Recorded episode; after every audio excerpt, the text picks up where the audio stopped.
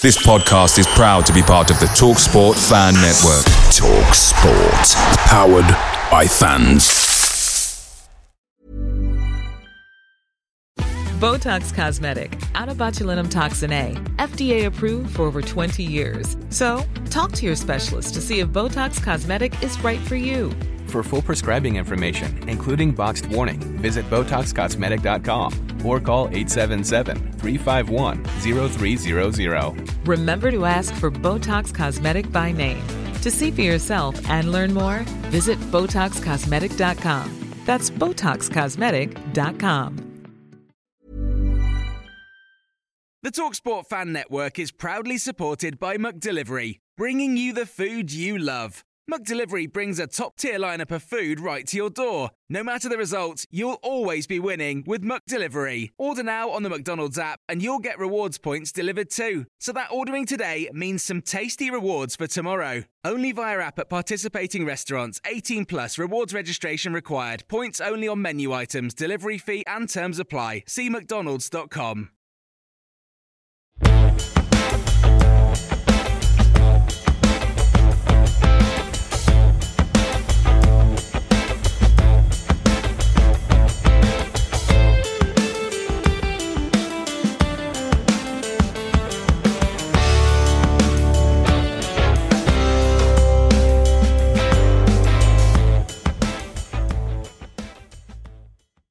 Hello and welcome to the MK1 podcast, a podcast of myself, Ross, and Joe took everything Milton Keynes Dons. A pretty positive week overall, gents. A nice result on the weekend and uh, had a pretty quiet week for once heading into this game of the weekend. Uh, so, and Ross, uh, how are you doing? Been too bad, mate. Two away wins on the road.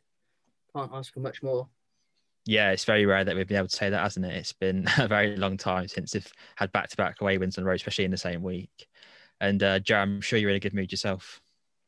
Yeah, it's all good. It's, I, I haven't really known what to do with myself during the week, but yeah, it's just another game to look forward to at the weekend. Yeah, and it's against a familiar opponent as well, isn't it? Against Northampton, and uh, we've got a we've got a very good um, opposition overview to come later on. Uh, but first of all, um, we're going to take a look back to uh, Saturday and beating Hull on the road. Uh, as you mentioned, you know, back to wins on the road uh, for the first time in a long time and um, you know six points out six of the week and really positive performance. Um, so people may argue it's performance of the season, uh, going up to Hull and you know beating one of the best teams in the league, a team we really struggled against uh, on the most part in the reverse fixture at Stadium MK. Um, and yeah, Ross, what were your general thoughts on uh, Saturday's performance against Hull? I, was just amazed of what performance it was and what a result it was. I think um, you said it is arguably our best performance of the season. I think it was our most complete performance of the season. Um, felt um, we done defensively right. We were defensively sound, sorry, and going forward, um, we really looked a threat. And it was against one of the best sides in the division, as you said. First half, we should have been ahead, but it was um, down to Matt in- Ingram in the holes net. Um, fingertip save from him, denying Grigg. But I felt in that first half we didn't really change our ways of playing out from the back, and um, it was I was just really pleased to see that we're sticking to our own our own um, our own system as such, and then going into the second half. That, well, that second half, I, I was just proud more than any, anything. We held our own, and um, some people were saying it was a snatch and grab, and I completely disagree with that. I felt we deserved the three points. We limited Hull City I believe currently at the moment they're beating Wigan. I think it was 4 0 last time I checked. And we reduced that team to two shots on target all game. Um, and it, I think that just goes to show that um, the quality we've got in that back line in Harry Darling. I know we've mentioned him many times, but the individual I wanted to highlight the most was, uh, I can speak on behalf of the MK fan base here, was Scott Fraser. Can we say any more about him? He just gets better each week, and uh, it's scary the quality he, actually possesses. Yeah, I know. Um, I know Joe's got some interesting thoughts about Fraser in terms of how how Hull tried to defend them at least. Uh, but yeah, I agree. Uh, saying it's a snatch and grab is like really disrespectful to how his performance went. Uh, it's taken a lot of credit away from this side who just beat one of the better teams in the league and a team that I feel will get promoted this season.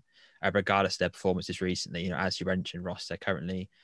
I mean, it is Wigan. Admittedly, Wigan aren't the most uh, complete team in the league, but you know they're, they're still absolutely battering a team who, you know, are fighting for points ultimately. And yeah, I, I think it's a great performance, and I'm really, really, really pleased. And I feel actually the performance we see on the Saturday just gone could be arguably a lot different to when we see on the upcoming Saturday, just because of the occasion. Um, but I'll pass it over to you, Joe. How did you think Saturday went in terms of beating Hull? Yeah, I, I, th- I, thought we were actually better in the first half. I thought, like Ross said, we had that really good chance with Grigg, and I thought we got into some really good areas and just just looked really good. I thought second half, you know, it was going to happen. They're the home team. It's their stadium, their ground, and they they came out and they they applied pressure. But I thought, you know, never at any point watching it did I think, you know, was I worried or was I kind of panicking? I always thought, and, and you could tell that on the pitch, the players just looked relaxed. You know, we were getting playing some good stuff, even if it wasn't necessarily, you know, leading to loads and loads of chances in the second half. We, I think, we just rode out the storm, and then we we, we had some really nice play, and you know, won the penalty, and and uh, you know, you, you're back Scotty Fraser all day to put that away, wouldn't you? I think one thing with with Fraser, I think it, it was almost just it, it's scary what happens when someone isn't man marking him, and I think that those times where we'd you know be counter attacking or breaking away, and it was it was acres for him to run into. I, I, I it, was, it was such a complete performance, and you know, it, it, so often he'd get the ball, and maybe if there wasn't anything on, just the most important thing is he wouldn't lose it. He'd just recycle it and and it just allows us to go again. I thought Mason and Grigg led the press really well, and I also thought their that their movement was actually really good in the box. For that Grigg chance, it doesn't come along if Mason isn't actually occupying their centre backs because you know Grigg was left with you know it, it, I don't think it was a bad finish. I think it was an amazing save.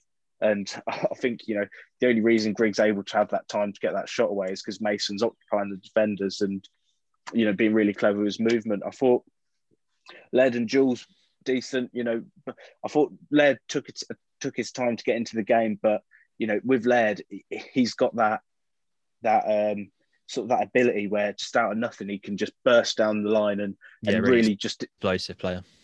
Exactly, he just puts absolute panic into to some some defenders, and Jules just just solid solid performance.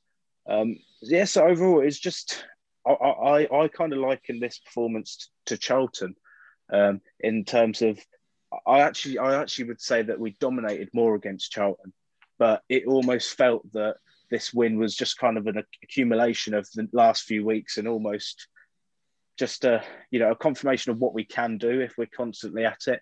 And it seems that more and more we are being consistent. And I think there's no doubt that on our day we can beat anyone. But I think what's really pleasing is the consistency we're seeing now.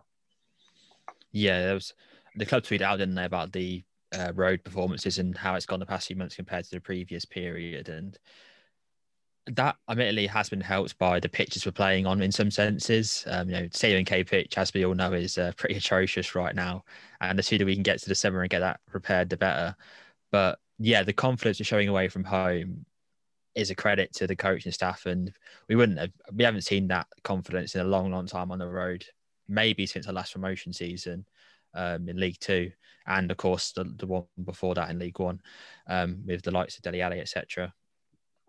I want to touch on um, Fisher in goal, who he continues to impress me every single game I see him. I thought, you know, on Saturday especially, he was excellent in terms of what he did on the pitch, and he showed a lot of bravery to, you know, we saw that clip from the Goalkeepers Union podcast where he's just been chased down by Magennis and Wilks, and it's a little tap pass to Darling. And um, Joe, I know you gave a lot of credit to Darling in terms of the space he created for Fisher to make that play, um, but you know, equally the same amount of uh, praise has to go to Fish for you know being that aware and mentioned the past being that confident and doesn't really get let mistakes get to him too much and I felt what he did on Saturday was excellent. And um, Ross, what were your kind of thoughts on Fisher's game on Saturday and how he played in general? I think he had a good good game. He um, he he was there when needed. He had um, I think it was a brilliant strike. Uh, strike. I might be wrong. I think it was from Wilks. um, and Nick um, Nichols uh, Fisher tipped it over the bar. Um, but I think he goes unnoticed at times, and uh, people forget about his responsibility within that back line because of um, he actually he, he, he acts as like a um, fourth centre back as such, and um, he comes out and plays. And I feel like when you go against against teams, especially like Hull, who arguably have a championship squad, um, I feel like it takes a lot of courage and, uh, as I say, responsibility to come out and play like he did. And um, I personally feel like we've got a massive coup there. Um, in I think we're signing on a free, I, I believe. Um, and I, yeah, I, I can't praise him enough because of he's just, as you say, get gets better and better each week. Yeah, and kind of he sort of personifies the development of the team in terms of each week we've seen more and more from them. Uh, bit up what Charlie Brown, what we've been saying about him the past few weeks about how every game we've seen him come on, he seems to show us more and more, and it's more and more encouraging every time we see it. Um, and yeah, Fish is excellent, and the fact that uh, you know, Dean Thornton sort of pushed him to come in, and you know he's come in and really worked his magic with him, and that partnership's done really well. And uh, yeah, we're really fortunate to have him. If we didn't have him, uh, we I think we'd struggle a lot more than people realise. So yeah, nice work for Fish. Uh, probably was unlucky not to man the match, but it was hard not to give it to Fraser after that performance, quite frankly, because uh, he was he was quite incredible once again against another top team in the league. And uh, yeah, all credit to him obviously, Joe, you spoke about Mason and Grigg leading the press really well. Their movement was quite good in the box. Uh, of course, there was the surprise admission of Cammy Jerome on a Saturday due to illness. Um, what are your thoughts on you know Cammy potentially come back to the side on Saturday, and what does that mean for the Mason and Grigg partnership going forward? Yeah, I, I think they they did really work well. I think that with Mason, you know, there's a reason why he hasn't, you know, until he came to MK uh, a couple of seasons ago. There's a reason why he was playing in the championship for the best part of 10 years. And I think a lot of what sets people apart in those divisions is is is the intelligence and the ability to you know occupy defenders know when to press know when not to press and you know if you if you look at like say their headline numbers it might not be that impressive but so often would were you know that, that they were pressuring pressurizing you know the centre backs and uh, as a result when as when the ball was played into midfield the likes of Fraser or Surman or O'Riley could you know pick pick pick pick up the ball after yeah, and, and put the, put the players under pressure. I think um, I think Jerome does come back in I'd, I'd say probably for Mason because um, I, I think that I, th- I think that, that that is our strongest two Grigg and Jerome. And I think with that with Jerome I just he's just relentless. I, you know, I, I, was I'm you know rightly praising Cricket Mason. I don't necessarily think they've done anything wrong, but for me, if if if Cameron Jerome's fit, you start him. Yeah, it's hard to drop one of your top goal scorers, and as we know, a player who's been, as you mentioned, so relentless and so excellent throughout the whole season, and really proved any doubts that he had wrong. And of course, he could have had that championship move. He didn't uh, get it in the end just because of when it happened and things like that. Uh, but yeah, you know, that shows, I think that just shows how good he's been. Um, and yeah, and again, it's never dilemma for us, isn't it? You know, he's not the only player that's going to be back on Saturday. More than likely, we're going to have Jordan Houghton, certainly by the sounds of it, and potentially Kaz finally back. So a lot of dilemmas for us and the coach have to go through, which is always a good thing. And uh, yeah, it's interesting to see uh, what happens there. So we mentioned about um, you know, potential players come back and Houghton and Kaz what are your thoughts on them coming back in? Because of course we've seen the midfield of O'Riley, Fraser, and Sirs do pretty well the past few games. Obviously, it's going to be hard to displace them out of the eleven straight away. But of course, we've seen how really good Kaz has been for the first part of the season when he was fit, and obviously Jordan is a personality Russ really likes in dressing room. I just want to get your thoughts, Ross, on you know, first of all, can you see this midfield three changing immediately? Um, maybe not Saturday, but going forward. And who would who would you think be taking out taking out and bringing in, etc. Things like that. I think um, changes will happen. So obviously Tuesday and Saturdays, Surman can't be playing that sort of schedule. I don't believe. Um, and we saw that when he got injured against Peterborough. Um, and Kasumu, when when at the start of the season, he was arguably our be- one of our best players in at the start. And um, I believe like the Surman competition, I believe it will only better him as a player. Feel like he'll develop a lot more better um, if he has that competition as such. Because of if if he's being kept out the side by Andrew Surman, he's probably thinking, well, wait a minute, he's played Championship football, he's played Premier League football. There's a reason why he's in the squad, and he's going to ask for advice, isn't he, from Russ? As Russ has asked, um, has mentioned about um, Harry Darling um, having them one-to-one sessions um, about their development. So going back onto the Kasumu thing and Houghton, I feel like they've got to fight for their spot at the end of the day, and they've got to prove prove to Russ why they should be picked over Surman and Houghton and other options in that midfield. But I wouldn't rule them out um, to being put straight in, put being put back in straight away because of Kasumu's been out for a few weeks now, was the same as Houghton. So I think we need to ease him back in. Yeah, it's an interesting topic because, of course, we saw the recent return of Louis Thompson before he got injured again, and he came straight back in um, in the midfield alongside Fraser and uh, what for most of the time Surman. And Joe, I mean, do you think that we could see like a Louis Thompson approach some of these midfielders, or do you agree with Ross in terms of how the, it's hard to drop the other the three midfielders we're currently starting, and they're gonna have to earn their place back essentially?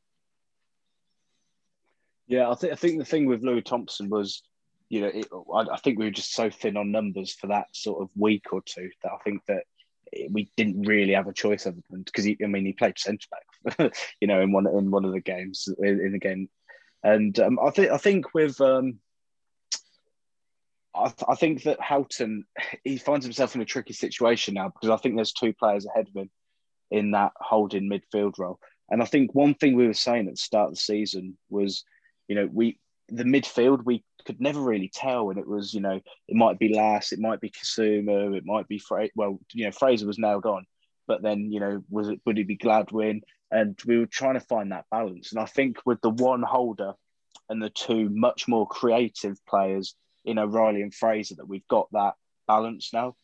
So I feel that Kasumu can Kasumu, Surman, and oh, I think Kasumu and Houghton is fighting for that pivot role. But I do feel that Surman could also play where O'Riley is playing, you know, a little bit further forward. Um, so I, I, think I don't think Surman comes straight back in, uh, especially after you know the, the, period of time which he's been out for.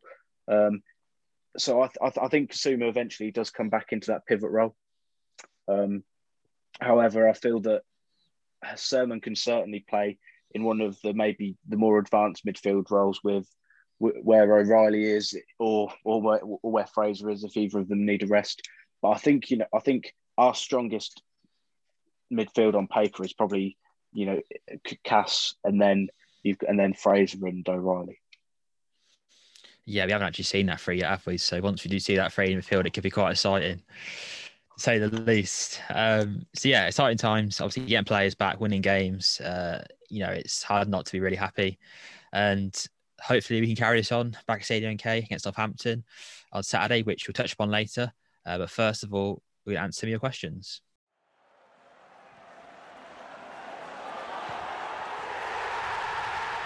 This podcast is a proud member of the Fan Hub 100. Football without fans is nothing, so we've partnered with FanHub to put fans first. Search FanHub app to play your part in the journey. Okay, so earlier in the week, uh, we asked some of your guys your questions in terms of what were some of the topics or questions on tip of your tongue that you want to get our thoughts on.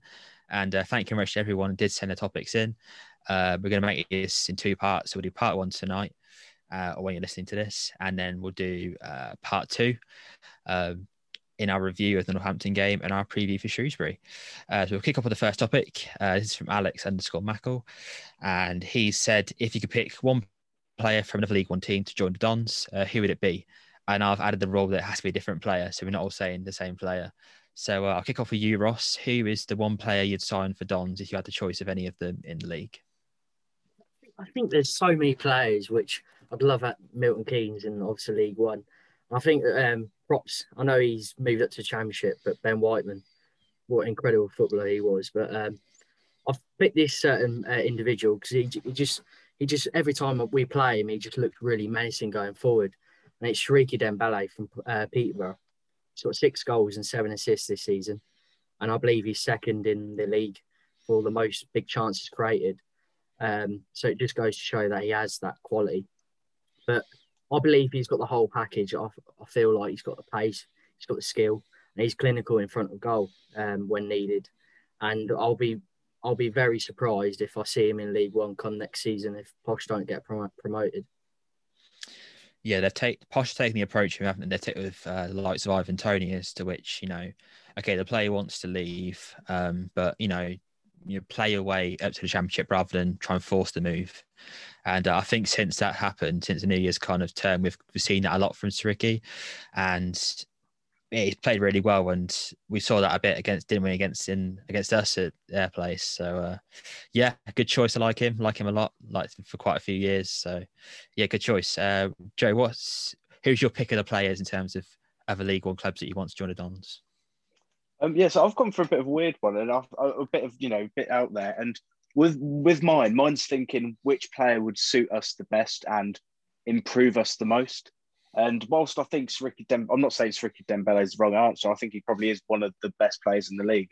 But whether or not he maybe suits our system, I don't know. Um, but I've gone for Conor Grant of Plymouth.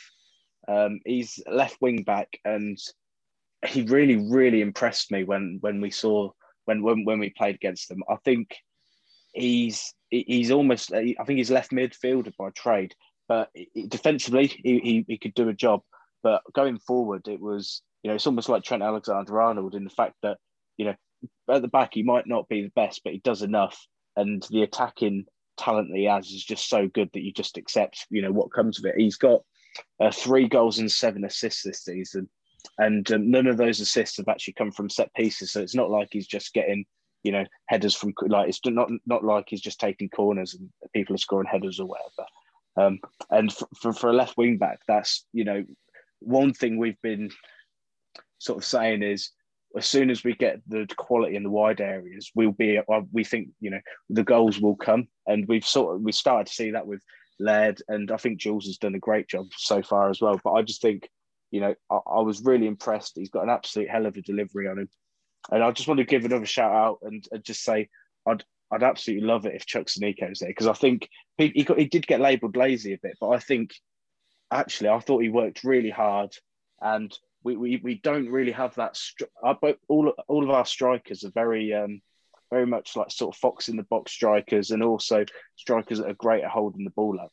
But with Chuks, you've got that that centre forward that can do something out of nothing, which you know I, I, don't think we necessarily have at the moment. I think we've got some great strikers, but I don't think we've got anyone that can do that extraordinary. So that's why I know it's cheating a bit, but there's my two picks.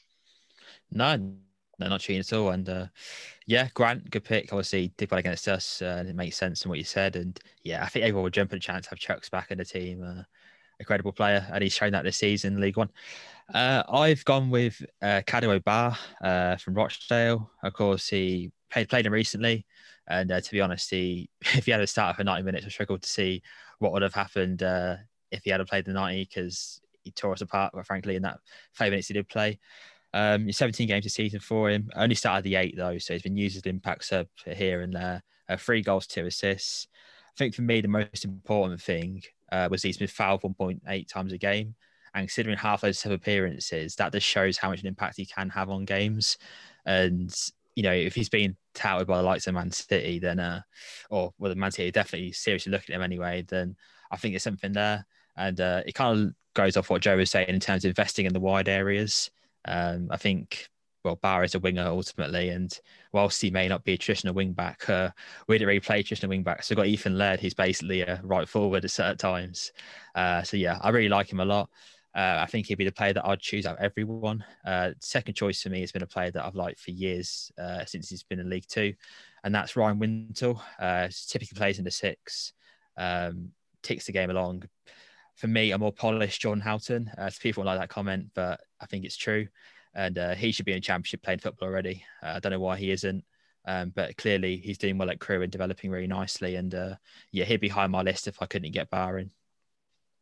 Well, we, Uh, we've Ross, already got the best number six in the league in Dave Kasumu, though. So Exactly. Yeah. All we need him is uh, back fitting, firing, and uh, yeah, we'll, Yeah. Be, we'll be more than happy with just Kaz.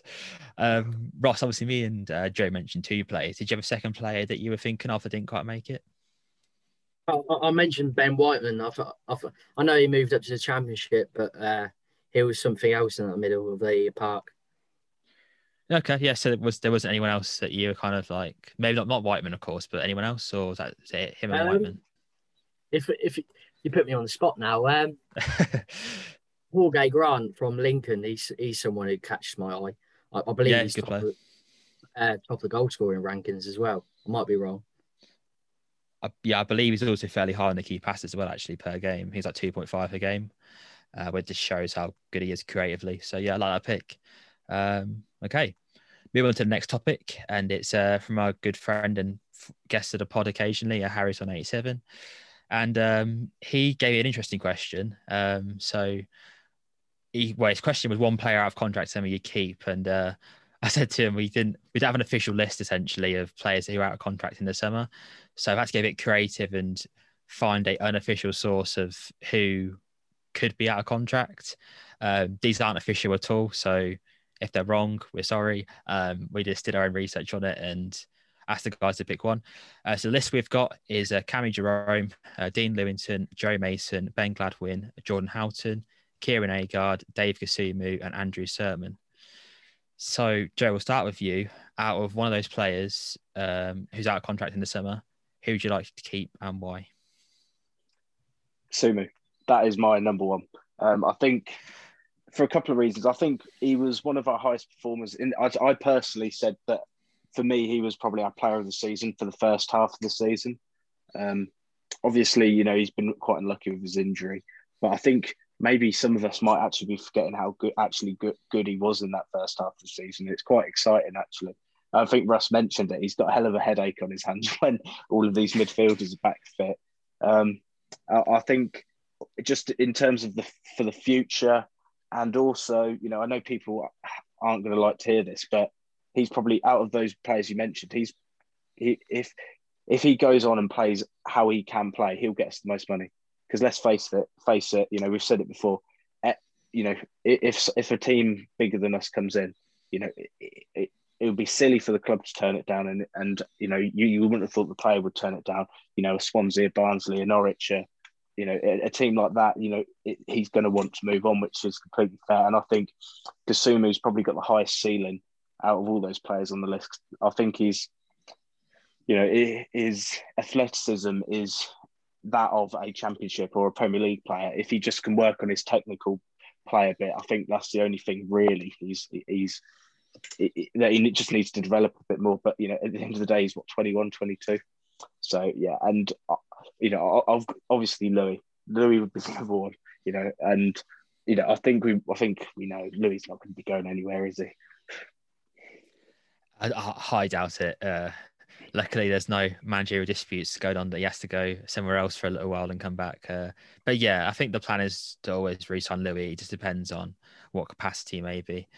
Um, Ross, are you on a similar thoughts line to Joe in terms of Kaz, or are you picking someone else?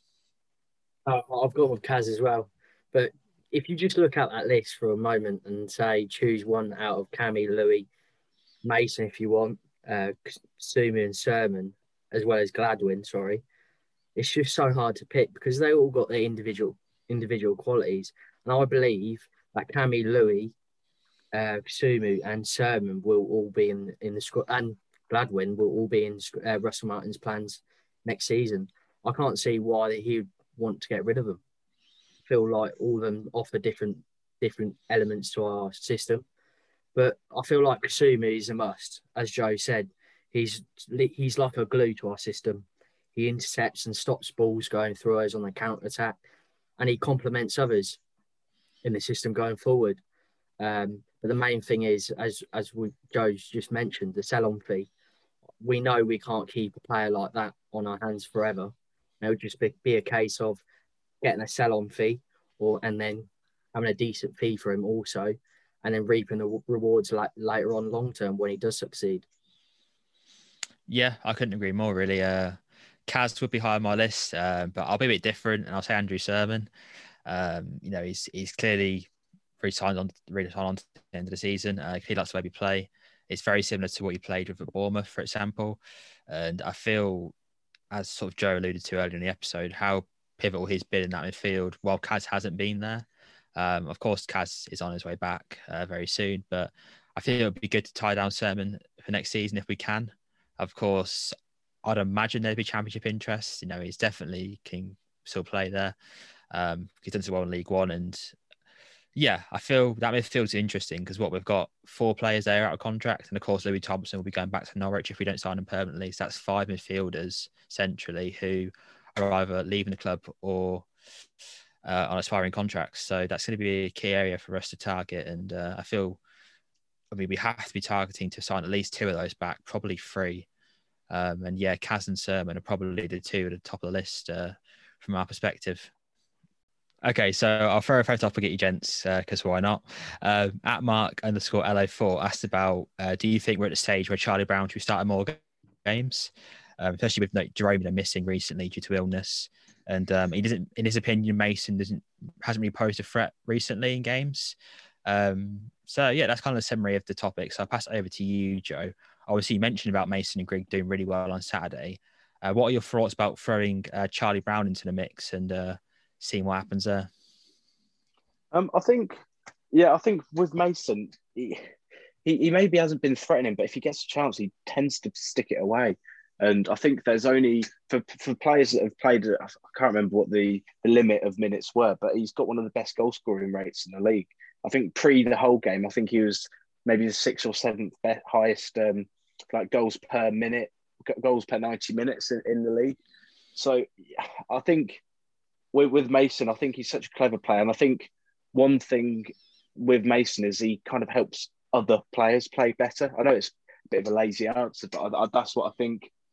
I think that's why I think uh, Russ likes Mason so much. And I think with, I think it's difficult because Charlie Brown has looked very bright in in patches, but coming on when you're, you know, perhaps winning, and the game's not done as such, but when the game's in a kind of different state, it's a bit different to maybe when we're the ones applying the pressure, really looking for a goal.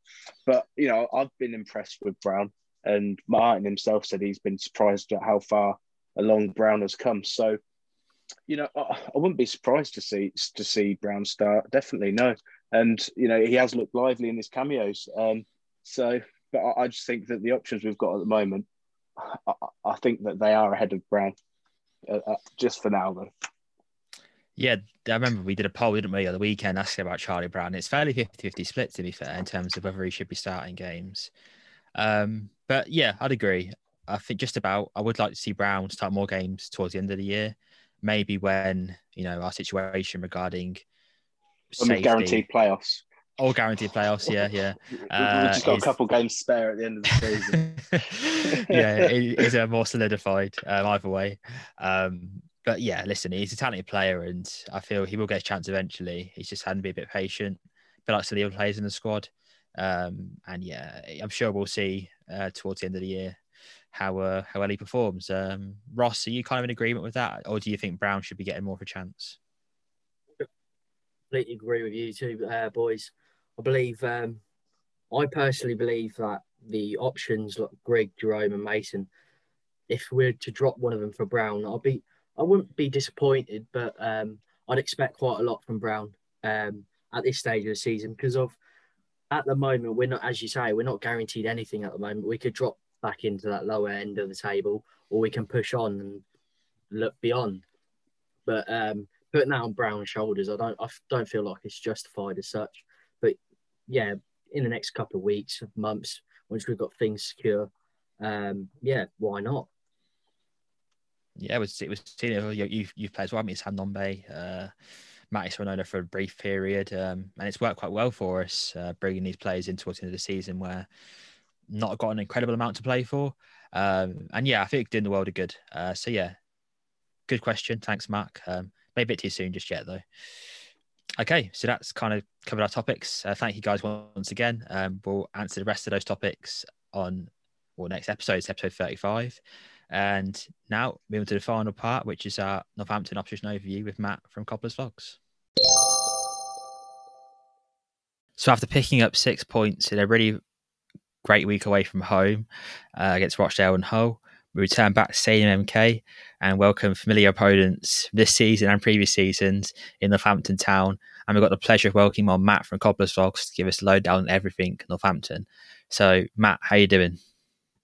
Yeah, not bad, thanks. We were just saying there, I'm I'm good off the pitch, but um, on the pitch is uh, not quite the same at the minute.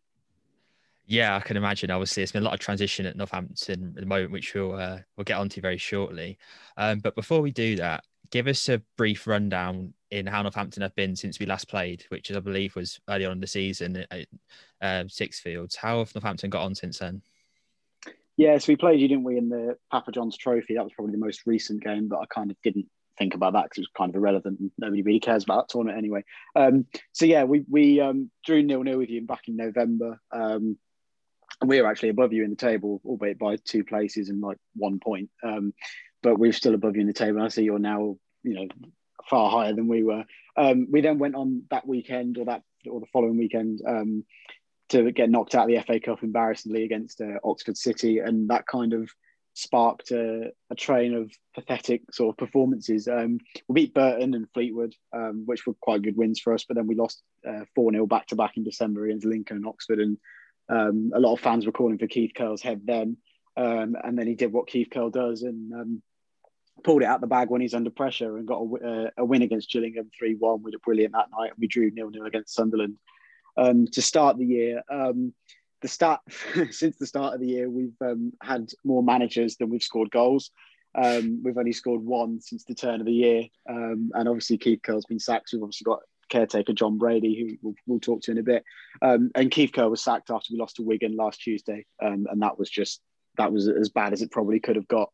Um, we lost to Burton in John Brady's first game in charge, which we weren't really impressed with. But you know, he had two days to to um, get to know the squad, so I wasn't expecting you know much different um, in that one. And then we played Ipswich last night and uh, got a nil-nil draw. Um, Ipswich, as I think we can probably all agree, are punching below their weight at the minute in the league um, and according to Paul Lambert's head, you know, like we were with Keith Curle a week or two ago. So, yeah, it's been um, up and down, but I think we're all quite glad that Keith Curle's gone. Um, but we're not looking forward to to coming to Stadium MK on Saturday because we never win there.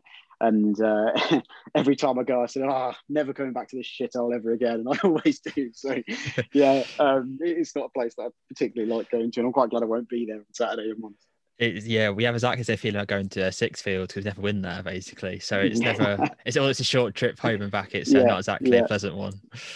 Well, it's um, actually closer to closer to um closer to me and Ross than it is actually to for us to go to Milton Keynes living in Kettering. So I mean, Matt, you mentioned about uh, Keith Curle moving on, of course, uh, John Brady coming in as caretaker manager. Um, I believe you know uh, John Brady a bit more than the casual Northampton Town fan do. So if you want to inform us a bit about that, then feel free. Yeah, this is kind of my claim to fame. I seem to have told every single person that I've laid eyes on. I know the new Cobblers manager.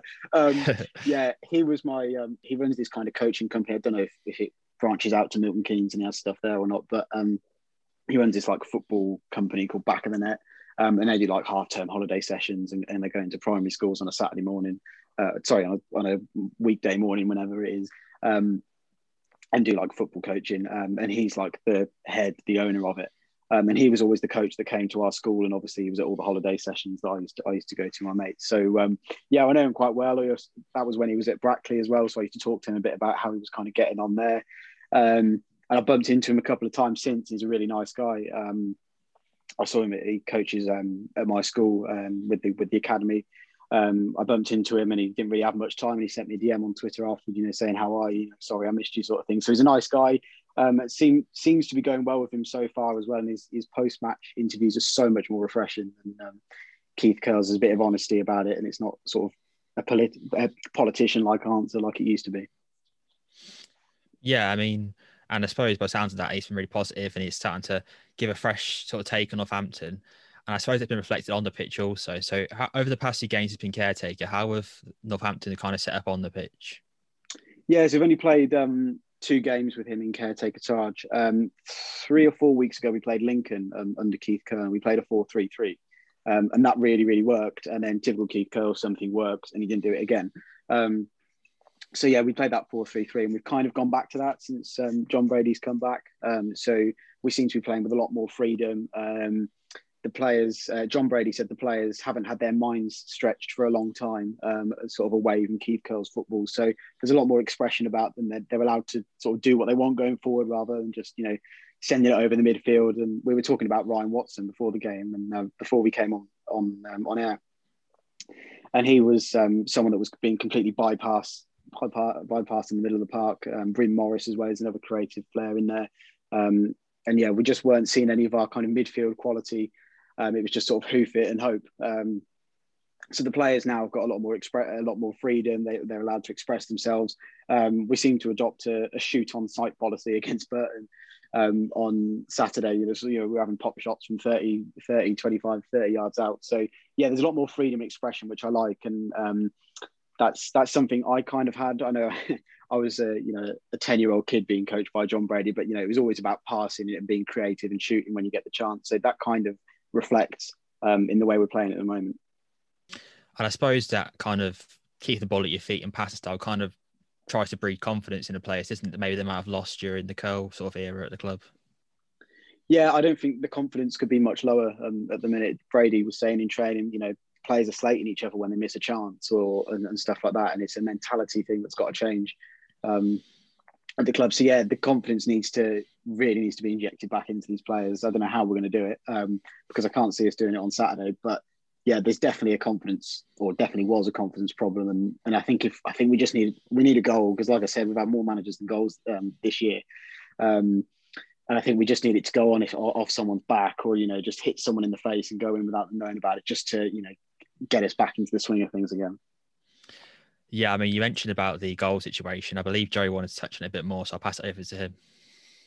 Yeah, you you mentioned about that, and I think one thing I noticed when when we played you before was, and I was listening, to, I was actually listening to the Northampton commentary, and they were saying about how you were lining up with almost five defenders and then three holding midfielders, and it was kind of just up to the two um, you know, the, the two strikers to, to, to, actually try and create something, like you say. And um, but the, defensively, you haven't actually seemed that bad. It just seems like, um, you, like you say, you just can't score. And you know, because looking through your team, you've got some quite decent attacking players, I think, for the level. So how was, you know, what, what have we seen in the last couple of games? And is I guess um, I say what was the problem and what seems to be uh, what measures have been put in place which potentially are solving that problem. Yeah, we said about the defence, um, and he said you know not been that bad. We were we used to be it used to be awful, and then we sorted that out, and then the goals then dried up, and we weren't scoring anymore. Yeah. Um, so I think I don't know. Keith Curle didn't know his best eleven. I think that's kind of that's for certain. Um, and Danny Rose just hasn't, you know, he's not been given a chance. You know, every time he scored, he was then dropped. Um, Harry Smith has gone on loan to Motherwell in January, and he was, you know, just terrible um, for for what we wanted. You know, the, ser- the service quite, quite quite frankly wasn't there, um, and I think it is the mid nothing really to do with the midfielder because they don't see it. They didn't see any of the ball. Um, it was more just Bolger, uh, especially is the is the one that gets picked out a lot. That just kind of just lumps it up there and, and expects them to to do something with it. I think it just comes back to the confidence thing because I don't think it's that they've not got the ability. Um, and they seem to, at the minute, kind of just panic when they get in front of goal, um, which is something you, ne- you never want to see happen because that's when you get your skewed shots and and things just going wrong. So I think it's just confidence. I think the ability is there. Um, I just think the confidence, and I think now we're playing this more kind of expressive um, football. I think the goals will probably come. I hope.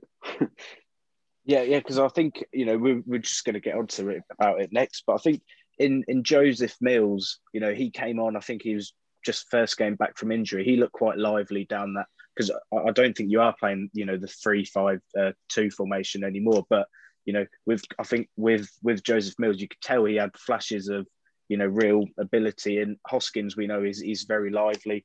Um, um, but we mainly, I, I guess, wanted to say, ask about Peter Kioso as a former former Don, and is there any other players we should be looking out for at the, at the weekend? Yeah, so the wing back thing was a a big topic of discussion because, especially with Mills, um, we had uh, Nicky Adams and Joe Martin, who both left in January.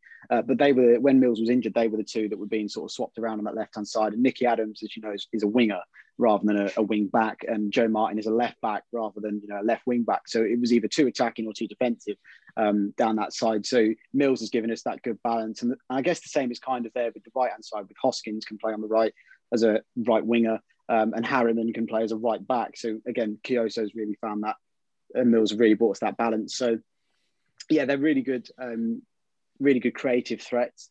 Um, I'd say Bryn Morris as well when he's when he's on his day can can pick out a pass and and um, can certainly hit one from range as well. Not that we've seen that because we haven't scored recently.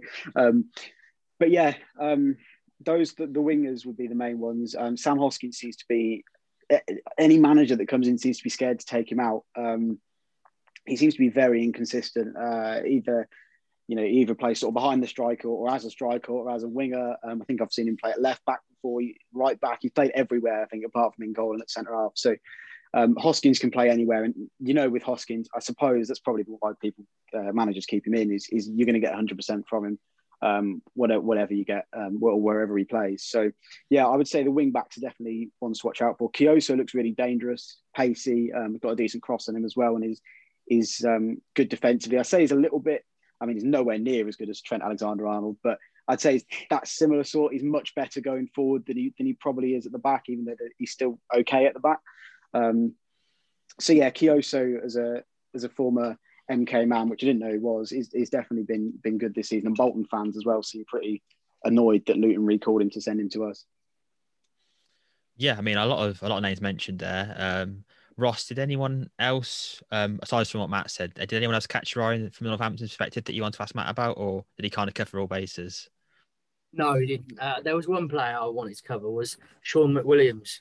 I know uh, a few Northampton fans want him as captain, and um, I just wanted to get your thoughts on why he should be selected as captain if you choose him to. Yeah, well, he's been really unlucky, McWilliams, with um, injury. He broke through when we were last in League One, and then got injured for for most of when the season we got relegated back to League Two and sort of came back um, back in this season. So he's been unlucky with injury, but he's a home homegrown player. He's from our academy. He's from Northampton. He was a Northampton fan. Um, and obviously, you guys probably will feel the same as well. Whenever you see I see a, a homegrown player doing well, you know you're going to be right behind him. They can't do anything wrong in your eyes. Um, but Williams has got that real bite in midfield. He seems to have leadership as well. He seems to be you know, pointing at people and you know, I said about the bite. Don't be surprised if he gets booked. You know, on Saturday afternoon. I think he got booked um, last night against Ipswich as well. Um, doesn't quite have the kind of forward-thinking quality, if that kind of makes sense. Um, but he's really sort of a, a, a, monster in that midfield, and will get stuck into players and will will fly into challenges, which I think is something you know as, as much as um, you can't really make a tackle anymore these days. It's something that fans love to see, isn't it? So I think, yeah, definitely captain Worthy's a leader, um, and he's definitely one that likes to do the dirty work in the middle of that midfield as well.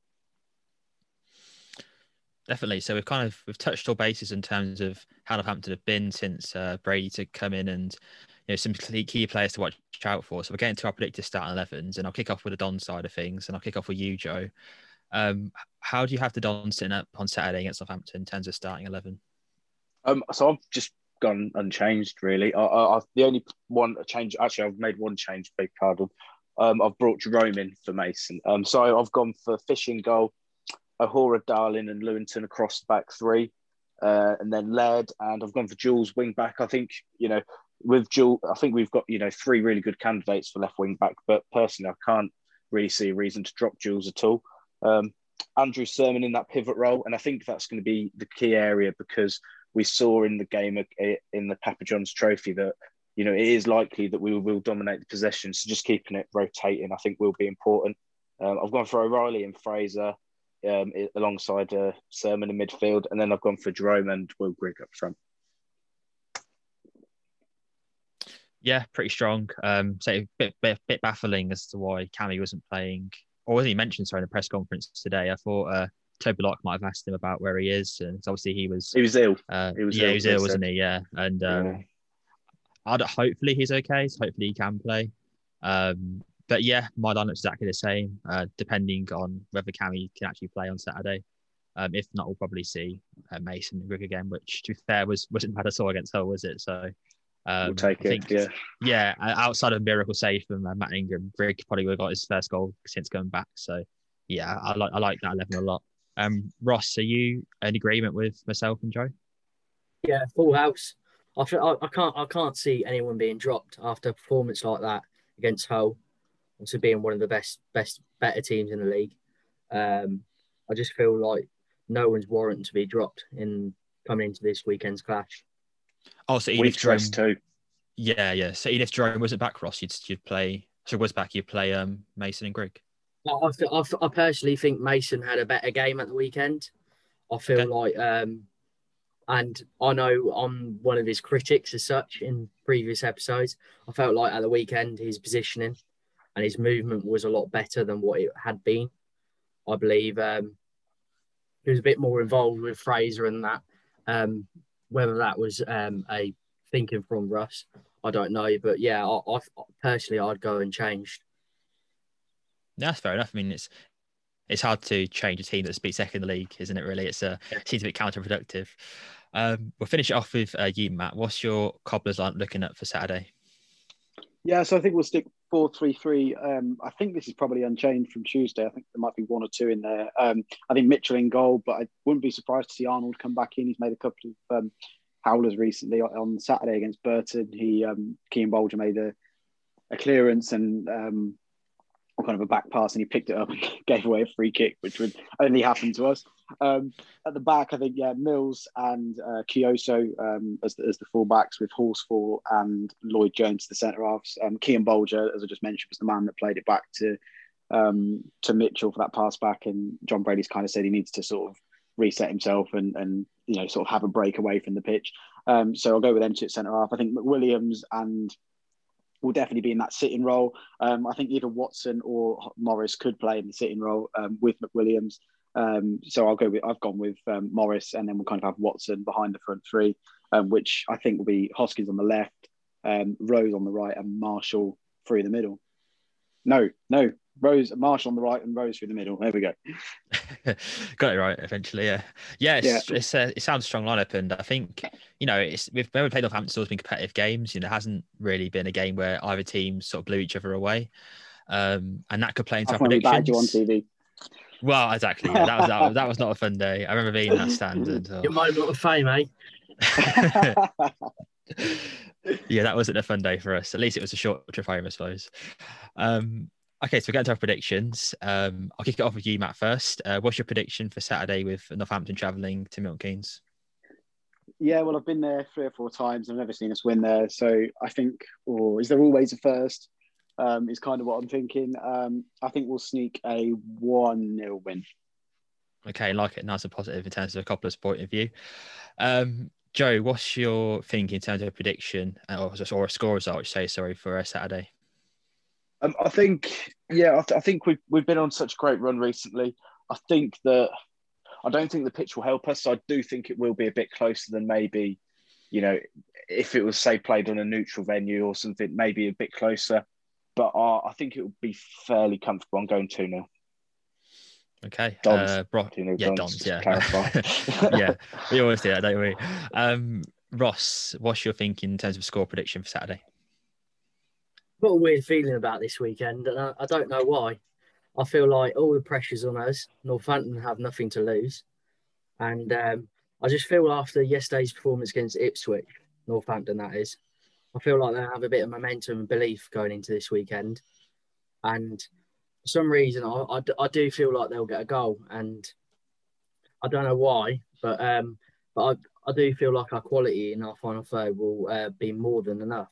So I've gone with a 2 1 Don's victory. Okay. I mean, I, I agree with you to an extent. Um, I do think it'll be a much closer game than some people think it will be. I know these games are always pretty close, apart from the you know, occasional anomaly. And we're welcoming a few players back. You know, hopefully Kaz, likely Jordan Houghton back also into that midfield, and you know we might see Jerome back as well. Who knows? So I've gone with 1 nil Dons. Um, it could be quite a nervous one, I think, for us, but I think we'll get the job done eventually. This might take a little while. So we all reckon we're going to win. Um, yeah, four wins across the board, depending on which either side you're back for. Um, but Matt, thank you very much for coming on and giving us sort of lowdown on Northampton. No problem. I just got one question for you. Yeah, sure. Um, you guys, I don't know, some you sometimes see on Twitter, MK Dons fans seem to think this is some kind of rivalry, and you know we hate cobblers and all that sort of stuff. So we obviously sort of see it as just like a local local game. What are, what are your guys' thoughts? Is it a derby? Is it a rivalry? Um, I think the fact that we play each other so much, and I think it's more just the distance. It's a it's a local. It could kind of develop into something. Yeah, I wouldn't necessarily future, say it's yeah. a rivalry, but it's like a local game sort of thing. And it's mm. the fact we play each other so often. I think fuels that. Yeah, it's, it's say with Peterborough, isn't it? We play Peterborough quite a lot, and especially in like those playoff games previously, that it's not a rivalry, quite unquote, but it's definitely more competitive games than they would typically be if we were mm. facing like a Hull like we did on Saturday or something like that. But yeah, thank you once again, Matt, for coming on. If you uh, want to plug anything, uh, feel free. Yeah, so it's just um, on YouTube, just Cobblers Vlogs, um, C O B B L E R S, and then Vlogs is just as it sounds, um, B L O G S. Um, so yeah, if you want to come and tune in, I think Liam's going to come on and uh, chat to us about the game tomorrow night. So um, yeah, um, just come and give us a sub, please, um, and we'll have a, a, kind of match reaction as well, sort of within an hour of the game finishing as well. So if you want to get some sort of instant reaction, then that will be your, probably your best place to go. Yeah, I believe it's going to be about 8 p.m. tonight when we put out, Matt. So um, yeah, definitely tune in for that if you have a chance. It'll be uh, well, it'll be pretty similar to this, but from different perspectives, I'm sure. And it'll be yeah, looking forward to going on. So yeah, thank you very much for tuning in to episode 34 of the MK1 podcast. It'd be brilliant if you could rate, review, and subscribe. And as always, come on, you dons.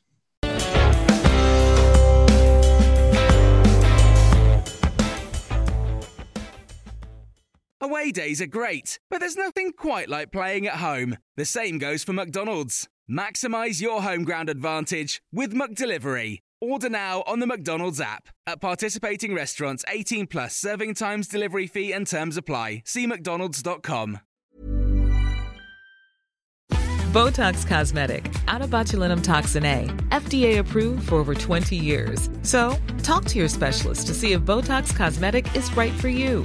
For full prescribing information, including boxed warning, visit BotoxCosmetic.com or call 877-351-0300. Remember to ask for Botox Cosmetic by name.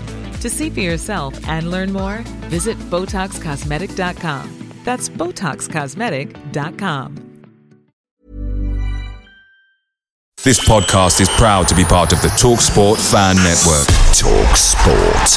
Powered by fans.